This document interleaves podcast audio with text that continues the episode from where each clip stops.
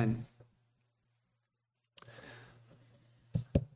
Brothers and sisters, how often at funerals do we hear this word spoken with an intention to give comfort, saying about the person who has died, now he's at rest. Finally, she's at rest from her suffering. How carelessly and glibly that word rest is used when it comes to someone who has died how universally it is applied to almost everybody who has died. He's at rest now. She's at rest now. I've never been to an Amish funeral. Some of you have. And you know that the Amish will not dare to give assurance to anyone that they have salvation in this life. But somehow at the funeral, they manage to get everybody to heaven, right? The Roman Catholic Church. I've been to Catholic funeral masses, and somehow they find a way to get everybody out of hell and at least in purgatory. But listen, brothers and sisters, when the person who has died has not died in the Lord, when they have not died as a regenerated believer in Jesus Christ, that person is far from a state of rest. You look upon the body of the one who has passed. It's all dressed up gently placed in an ornate silk lined coffin, surrounded by fragrant and beautiful bouquets of flowers. And the body appears to be placid and still. There's a peaceful expression on the lifeless face. But that doesn't tell the story. In fact, it belies reality. Because even as the cosmetically adorned body lies in apparent tranquility and rest, the soul of the unbeliever has been transported to a place of unspeakable unrest and torment. Revelation 14:11 speaks of the fate of unbelievers, speaking about those who receive the mark of the beast, essentially unbelievers, and it says this: And the smoke of their torment goes up forever and ever, and they have no rest, day or night. That's what it says of the unbeliever. But on the other hand, consider the one who dies in the Lord, a regenerate believer who dies in saving union with Jesus Christ. What can we say about that one? Although his or her body has already begun to decay, and that will continue as that one's body is put in the grave, the soul of that one has been transferred to a place of perfect, blissful rest. And one day the body will be raised and joined to that departed spirit.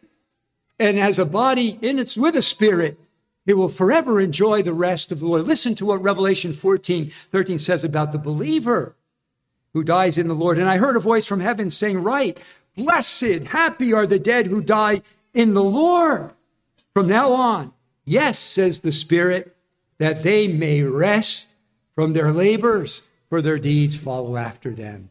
The unbeliever, no rest. The believer rests from his or her labors. I'm doing a little series on heaven. Began by talking about our relationships in heaven last time, and it coincided well with Easter. Talked about the resurrection of our bodies in heaven. And this morning, I want to talk about our rest in heaven. The believer's rest in heaven. And I have two points. One will be very brief a clarification of the believer's eternal rest, and then what I'm calling a classification of the believer's eternal rest. First of all, a clarification of the believer's eternal rest. Hasn't it come down to us, I don't know where from, this picture of heaven as someone sitting on a cloud, with a white robe, maybe a little halo around their head, strumming a harp. Passive, inactive. I don't know where that came from, but that's often the view people have of, of heaven. It's a place where there's no activity. I'm just passively floating on a cloud, strumming a harp. Well, friends, there's a lot we don't know about heaven. But one thing we do know is that heaven will not be a place of inactivity. The glimpses we do have of heaven, and in a previous week I read them from Revelation 4 and 5, there's a lot of loud and glorious praise and worship going on in heaven, surrounding the throne of the Lamb and, and, and of God. Loud, glorious praise. We're told in Revelation 22 3 that his bondservants, the bondservants of God in Christ, will serve him. Heaven will not be a cessation of activity. It will be a place of active worship and serving God. And doesn't that make perfect sense? I mean, we were made to know God and love God. We were made to worship God and to serve God. And think about it. What was it like in the beginning in the original Eden? The, the original paradise, which is going to be restored. Was it a, a time of dull, boring inactivity? No. God gave Adam and Eve, our first parents, work to do. They were given physical work. They were given mental work of, of naming the animals. There's activity going on. And then we saw that there will be relationships in heaven. We will have a reunion with those who have died before us, and there will be social activity in heaven. So we need to banish from our minds the idea that heaven is going to be this place of passivity and inactivity. It will not. It will be a place of God centered worship and God centered service and glorious fellowship with one another in heaven. So much then for a clarification of our eternal rest. Now, for the rest of our time, I want to talk about what I'm calling a classification of the believer's eternal rest. Into what classes or categories may we divide that rest that we are looking forward to? In other words, from what particulars are we going to find rest from? First of all, heaven will bring rest from our striving against sin. Maybe you've heard it said that we're living in the, the age of the church militant, and in the age to come, it will be the time of the church triumphant. Have you heard that? And that's true. The age to come is the age of the church triumphant. The age we're living in, which the apostle Paul calls in Galatians 1 4, this present evil age is the age of the church militant. What does that mean? It means that we are fighting for our lives in this present evil age. This age is a light, a, an age of, of spiritual warfare and fighting.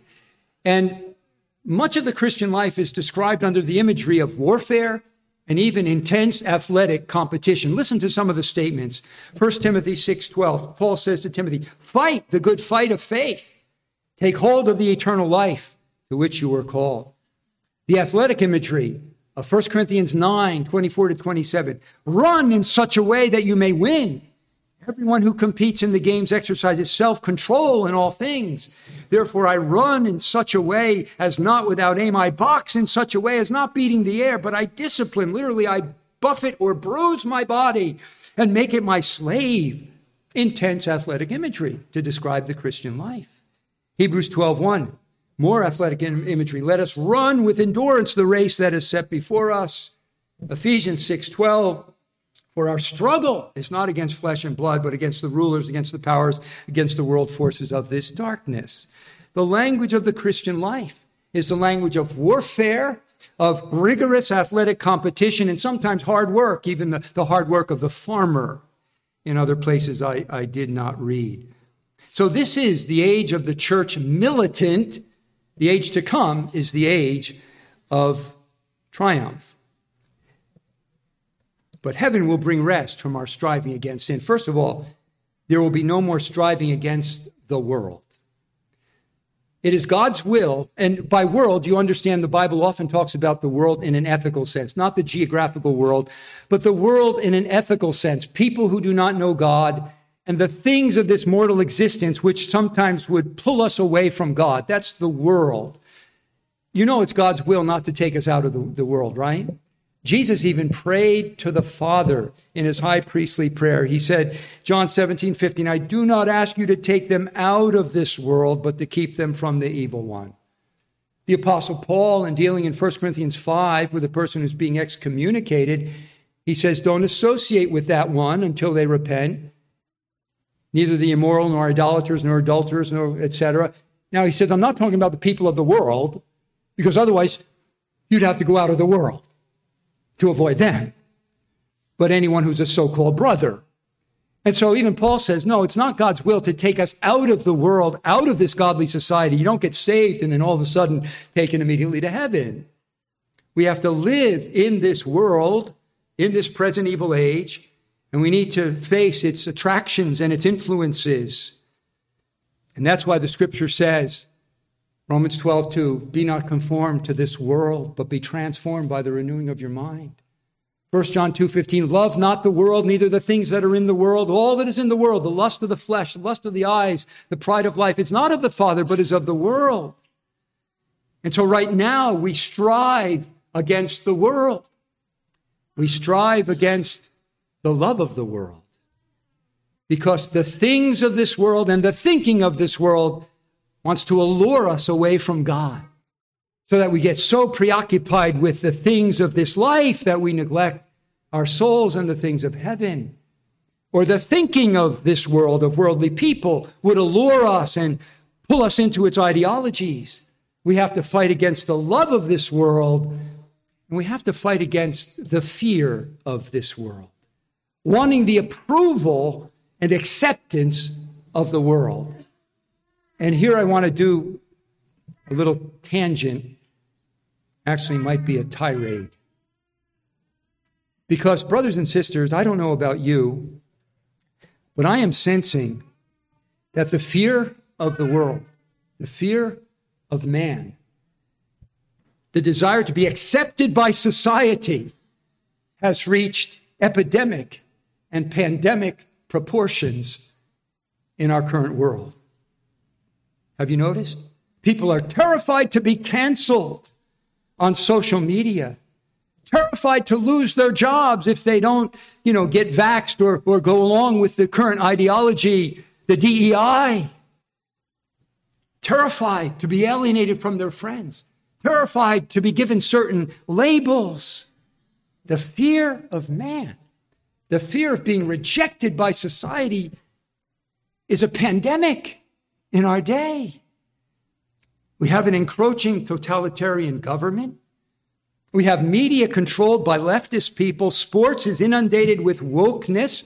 Biological men claiming they're women, competing with women and winning events over the best women performers because they're biologically superior in those sports. And we hear hardly a whimper against it. Even the feminists who are supposed to be defending women are fairly silent when women are being usurped by biological men in their sports. You probably heard of Riley Gaines, a NCAA champion um, American woman swimmer, who's a current women's rights activist, and she spoke recently at the University of San Francisco. She was assaulted physically by a man in a dress, and she was only marginally protected by the campus police. And in last I heard, there were no charges leveled against those who physically attacked her for her stance. We heard, sadly, of the wicked murders of six children, six people, three nine year olds in a Christian school, elementary school in Nashville by a transgendered person. And how does much of society respond? Calling attention to the fact that the transgendered community is being persecuted rather than six people being brutally murdered, three of them being nine year olds. And you say, this is mind boggling idiocy. And our society is paralyzed by a fear of being called a homophobe or a transphobe. People are bowing to give people their preferred gender, even some Christians. Or you're a man, but you Want to be a woman? We'll call you by your preferred gender. Brothers and sisters, let me say to you, it's not loving to do that. You're perpetuating their lie. If a man is a biological man, he can say he's a woman, a frog, whatever he wants. He's a man. And we do people no good to perpetuate the lie they're telling themselves. We need to speak lovingly, but you need to speak the truth. My friend, you're a man. God made you a man, or God made you a woman. You know what? What is it going to take? There's a tsunami of pressure to conform to the current ideology.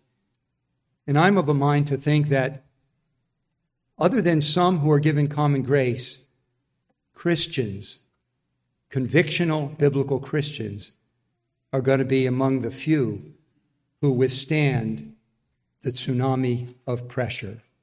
And why are we able to stand against it? Because if we believe we have the mind of God on any matter, God plus no one is a majority. And if I believe I'm holding to God's truth, let the world say or do what it will. I'm standing with God. And that's why Christians, that's why the, the heat's going to turn, be turned up, because we're going to stand against the tsunami of pressure, because we have convictions that this book is true. God made them male and female. And we're going to tell the truth, and we're going to suffer for it. But anyway, so much for the world. But in heaven, the good news, there will be no world to strive against. No environment of people threatening to pull us away from God. As the apostle John says, the world is passing away and its lusts. Heaven will be a pure environment. The inhabitants of heaven will be the holy God, the spirits of just men made perfect, and holy angels. There will be nobody, no ideology to pull us away from God. In heaven, there will be no striving against the world. In heaven, there will no longer be striving against the devil. In this present life, 1 Peter 5 8, the devil prowls around like a roaring lion seeking someone to devour. You know what it says of him regarding Jesus in Luke 4 14? The devil departed from him until an opportune time. See, the devil studies us. He knows us. He knows when you are weak. He knows when you are unguarded. He knows your weakness. And his host comes at us and attacks us in those unguarded times, in those weak times. And so in this current evil age, we have to be constantly watchful and vigilant and not ignorant of his devices and prepared to resist him, firm in our faith. We have no rest from the devil's prowling and malicious designs on us. But in heaven, there will be no wily, prowling devil. He will be forever consigned to the lake that burns with fire and brimstone, and he will tempt us no longer in heaven. And then there will be no more striving against our own flesh. And by flesh, you understand that it's not simply talking about our physical body, which is good, but flesh often refers in an ethical sense to our remaining sin, our sinful nature. The flesh in us calls, causes Paul to cry out, Oh, wretched man that I am. How often we are beset and grieved by outbreaks of the lust of our flesh, the lust of our eyes, and the pride of life. How often do we give in to the desires of the flesh and of the mind? You know, even if there was no alluring world, even if there was no prowling devil, we'd still have to fight with our own flesh, wouldn't we? Because that's not coming at us from the outside, that's bubbling up within from the cauldron of our own heart. Even if no devil, no world, we still have our flesh to contend with, the sin that remains within us. But in heaven, there will be no flesh to strive against.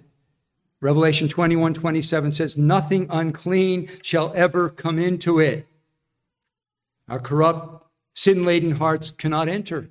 And that's why in heaven, they are the spirits of just men made perfect. And then there will be no more striving against temptation. The exhortation that Jesus gave in the garden to his disciples, keep watching and praying that you may not come into temptation. That exhortation will not be needed anymore in heaven. Here we face temptation at every turn. The old Puritan Richard Baxter rightly says, every sense is a snare. Every member is a snare, every creature a snare, every mercy a snare, every duty a snare to us. We can scarce open our eyes, but we are in danger. And think about it. We see beautiful things and we're tempted to lust after them and to covet them. We have good circumstances and we're tempted to be complacent and self sufficient. We have difficult circumstances and we're, we're tempted to grumble and complain and be bitter. We are given good gifts and abilities and we're tempted to be proud and to look with contempt on others. We're given meager gifts and abilities, and we're tempted to self pity and resentment. We're put in a position of authority, and we're tempted to abuse that authority. We're put under authority, and we're tempted to resist and rebel against that legitimate authority. temptation at every turn in life. Even Paul, taken up to the third heaven, even that mighty godly man, to keep him from pride was given, as we said in the previous hour, a thorn in the flesh to keep him from exalting himself. Even he needed to be delivered from the temptation, to be proud that he was taken up to heaven. But in heaven, there will be no enticements to evil.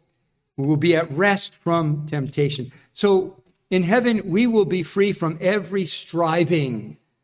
Further, heaven will bring rest from the committing of sin. Not only striving against sin in the form of the world, the flesh, and the devil, but heaven will bring rest from committing sin.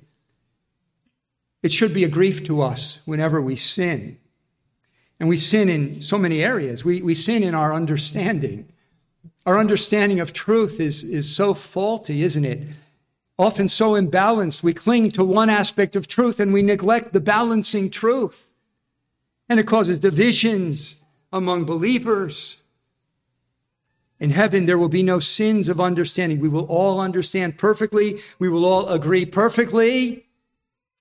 All seeming contradictions will be reconciled. Truth will be understood perfectly and be held in perfect balance in heaven.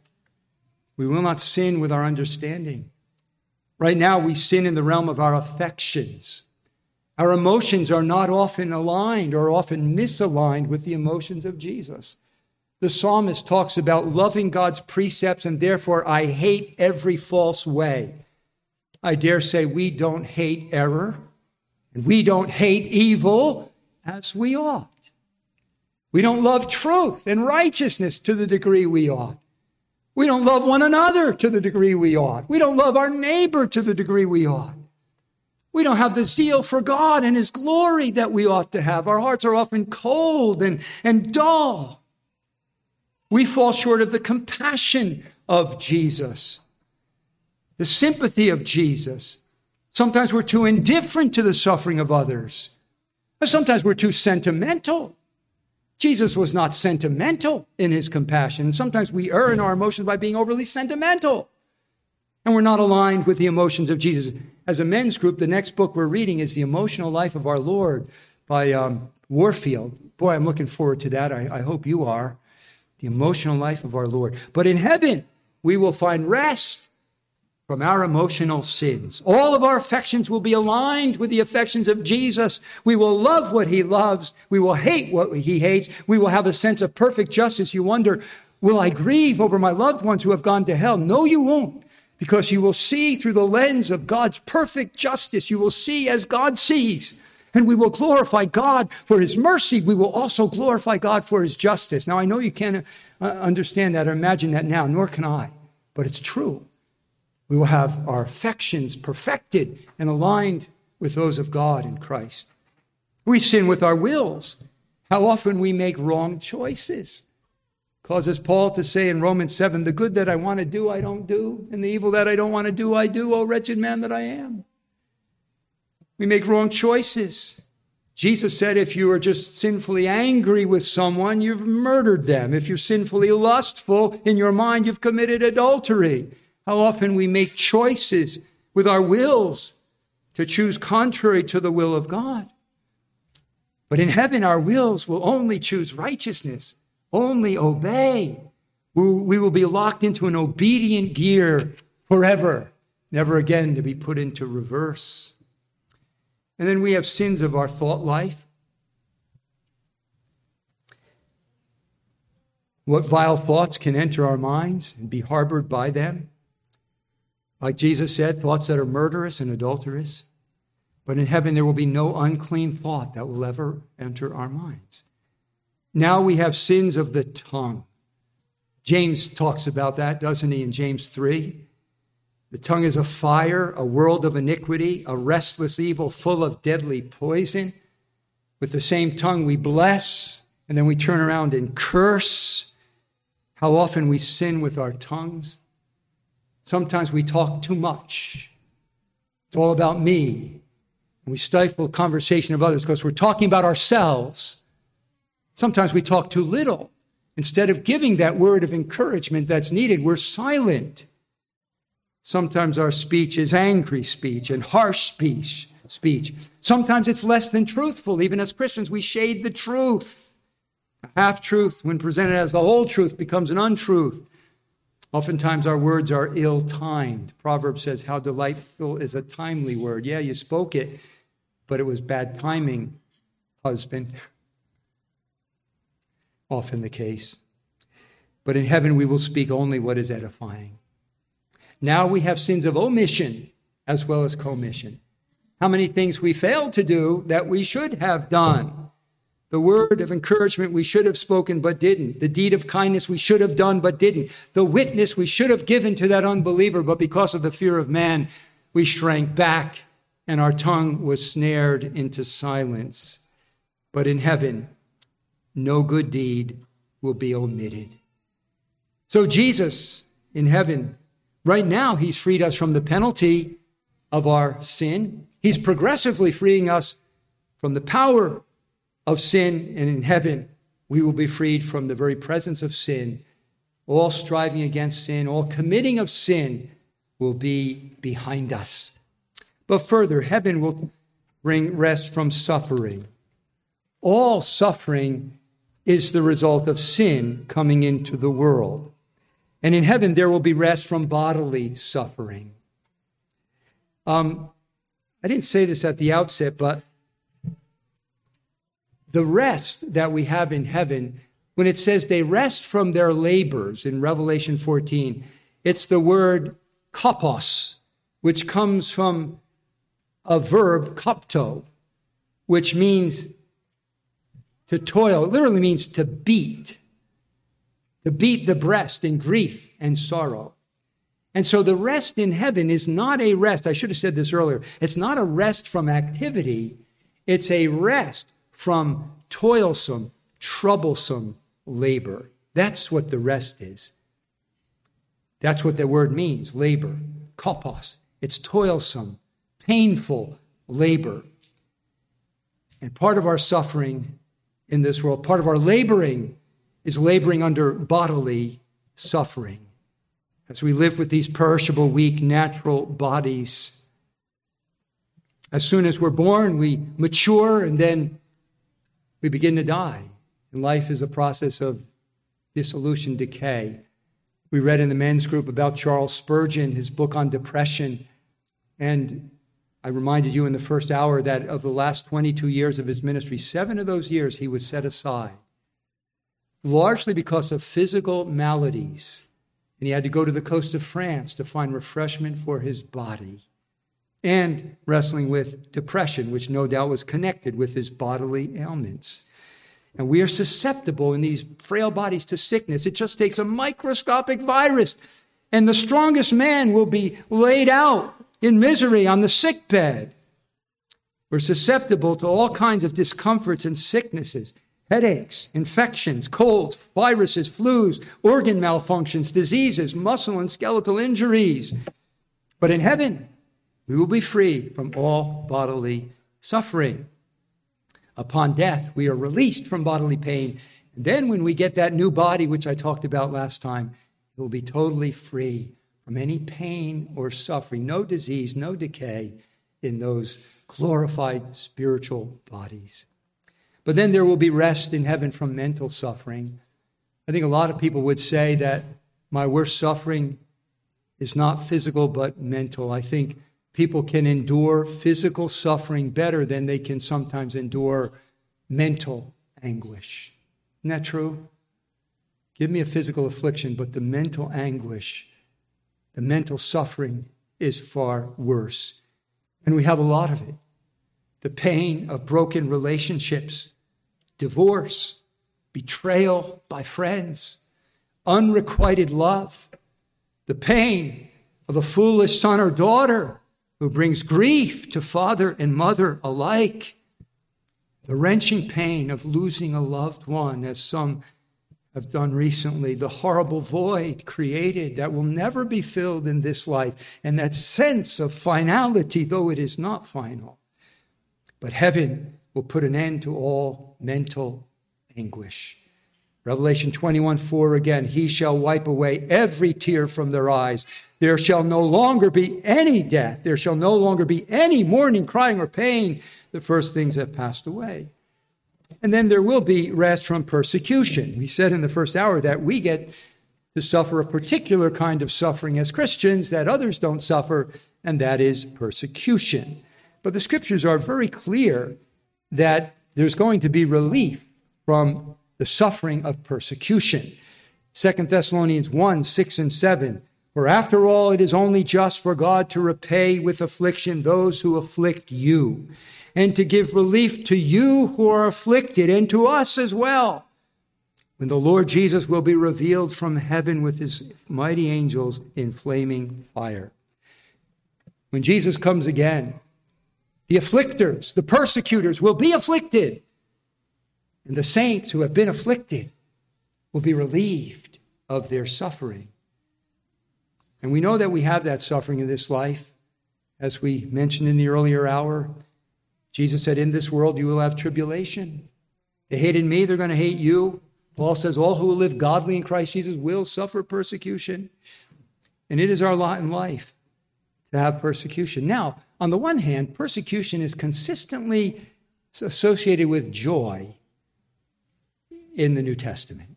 In Acts 5:41, Peter and John were, were whipped, they were flogged, and it says, rejoicing that they had been considered worthy to suffer for his name. It's amazing. Peter says in 1 Peter 4:13, but to the degree that you are share the sufferings of Christ, keep on rejoicing. So there's a sense in which when you suffer for Christ, there's an element of joy in that. I'm doing this for my Savior. I'm doing that with my Savior, and the Spirit ministers in a special way. But that doesn't take away the pain. Can you have joy and pain at the same time? Yeah, Paul says in 2 Corinthians 6, as sorrowful yet always rejoicing. And we are social beings. Don't you prefer to be liked by other people? If anybody says no, we got to take you to a biblical counselor. You're a psychopath. Something's wrong. I, I want to be liked. I prefer to be liked by people and not maligned and, and, and persecuted and, and looked upon with scorn and mockery and contempt. And so, as social beings, it hurts when you get persecuted. There's some pain in that.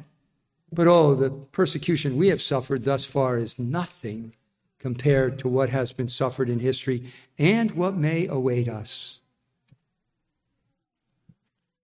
Sometimes I'm glad that I'm 71 years old and I may not be around to see the worst of it, but that's very selfish. Hebrews 11 35 to 38 talks about the biblical saints and what they suffered. Women received back their dead by resurrection. This is the good stuff. And others were tortured, not accepting their release so that they might obtain a better resurrection. And others experienced mockings and scourgings, yes, also chains and imprisonment. They were stoned, they were sawn in two, Jeremiah. They were tempted, they were put to death with the sword. They were, a, they, they went about in sheepskins and goatskins, being destitute, afflicted, ill treated, men of whom the world was not worthy. And you think of the first century and all those martyrs who were thrown into the Colosseum and died at the hands of gladiators or wild, torn apart by wild beasts. Christians were wrapped in animal skins and burned as, as lanterns for Nero's garden parties. And then you think of those who suffered under Roman Catholicism in the pre Reformation uh, period. Um, uh, you think of um, the Hussites and the Huguenots in France, and, and those who died suffered under bloody Queen Mary and the Scottish Covenanters and the Puritans. And you think of those who are being tortured and killed. I read, oh, 10 years ago that in the last 30 years, more martyrs have died for Christ than in the whole history of the church. In the 10 nations that are most persecuting, so many have been martyred. What are they? North Korea, Afghanistan, Somalia, Sudan, Pakistan, Eritrea, Libya, Iraq, Yemen, Iran. So Yemen is here ninth. I read it was third. I don't know. I don't know if they can exactly know. And then India is, is right on the heels of that. Our brothers and sisters being tortured and some beheaded and killed today for their faith. But this lot of persecution is only for this present evil age. At the coming of Jesus and the age to come, there will be relief The tormentors, the mockers, the scoffers will be dealt affliction, and the afflicted would be relieved. There's no enemy in heaven. No enemy in heaven. Only friends in heaven. But then, heaven will bring rest from painful labors. Again, Revelation 14 13, that the rest is not from activity. The language is, Revelation 14 13, and I heard a voice from heaven saying, Write, blessed are the dead who die in the Lord from now on. Yes, says the Spirit, so that they may rest from their labors. And again, that word labors is, is kopos. It's the word toilsome labor, sweat, trouble. Work in itself is good. We were made to work. Our first parents were given work to do, right? They were given physical work to cultivate the garden and mental work to name the animals. Work is good. Work will forever be good. But what happened with the fall? Work became difficult by the sweat of your brow. Now you're going to till the ground, but it's going to push back. It's going to fight back, and work will be toilsome and troublesome. And so, heaven will bring rest from painful labors.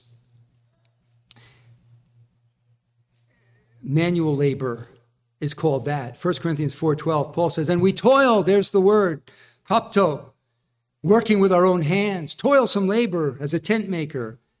Gospel labor, gospel work is often called labor, kopios.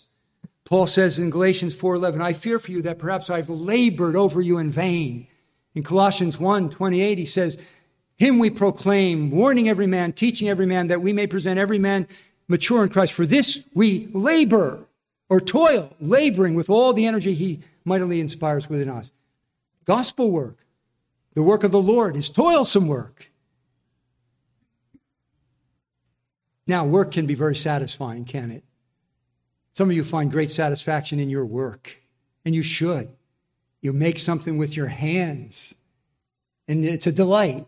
You repair something that was broken, it's a delight. You manage something, you head up a project, it's a delight. Work is good.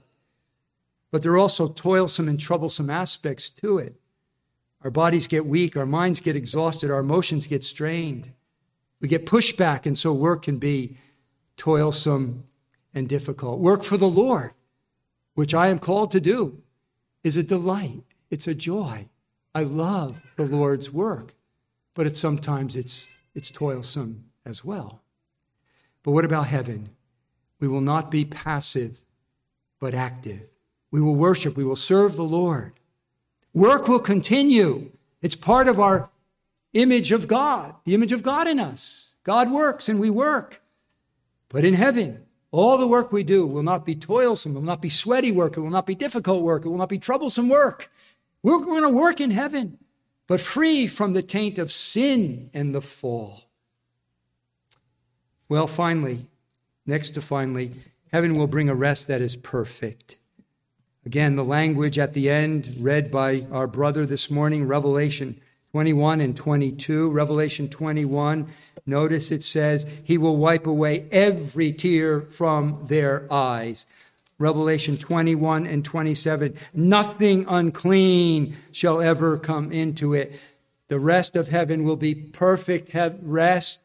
And finally, the rest of heaven will be eternal rest, unending rest. 21 4, he will wipe away every tear from their eyes, and there will no longer be any death. 22 3, there will no longer be any curse. 22 5, there will no longer be any night. Perfect rest, eternal, unending rest. As we close, what do we take away from this?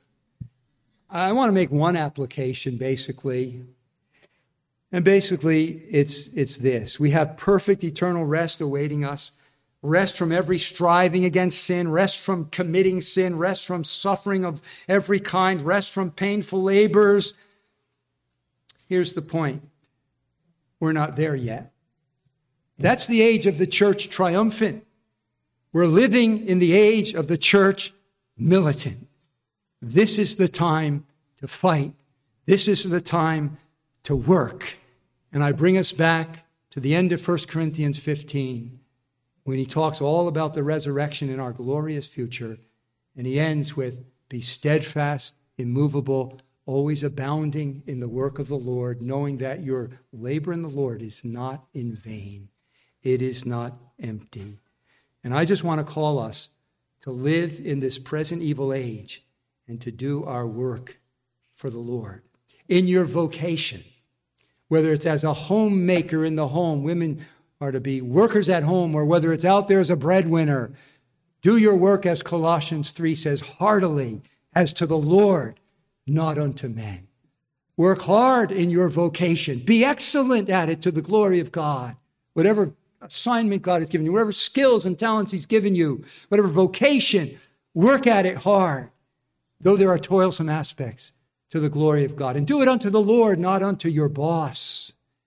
And then in our labor for the Lord, let's use the gifts and opportunities that God has given us to be all we can be and do all we can be in the service of the Lord's kingdom while we have time.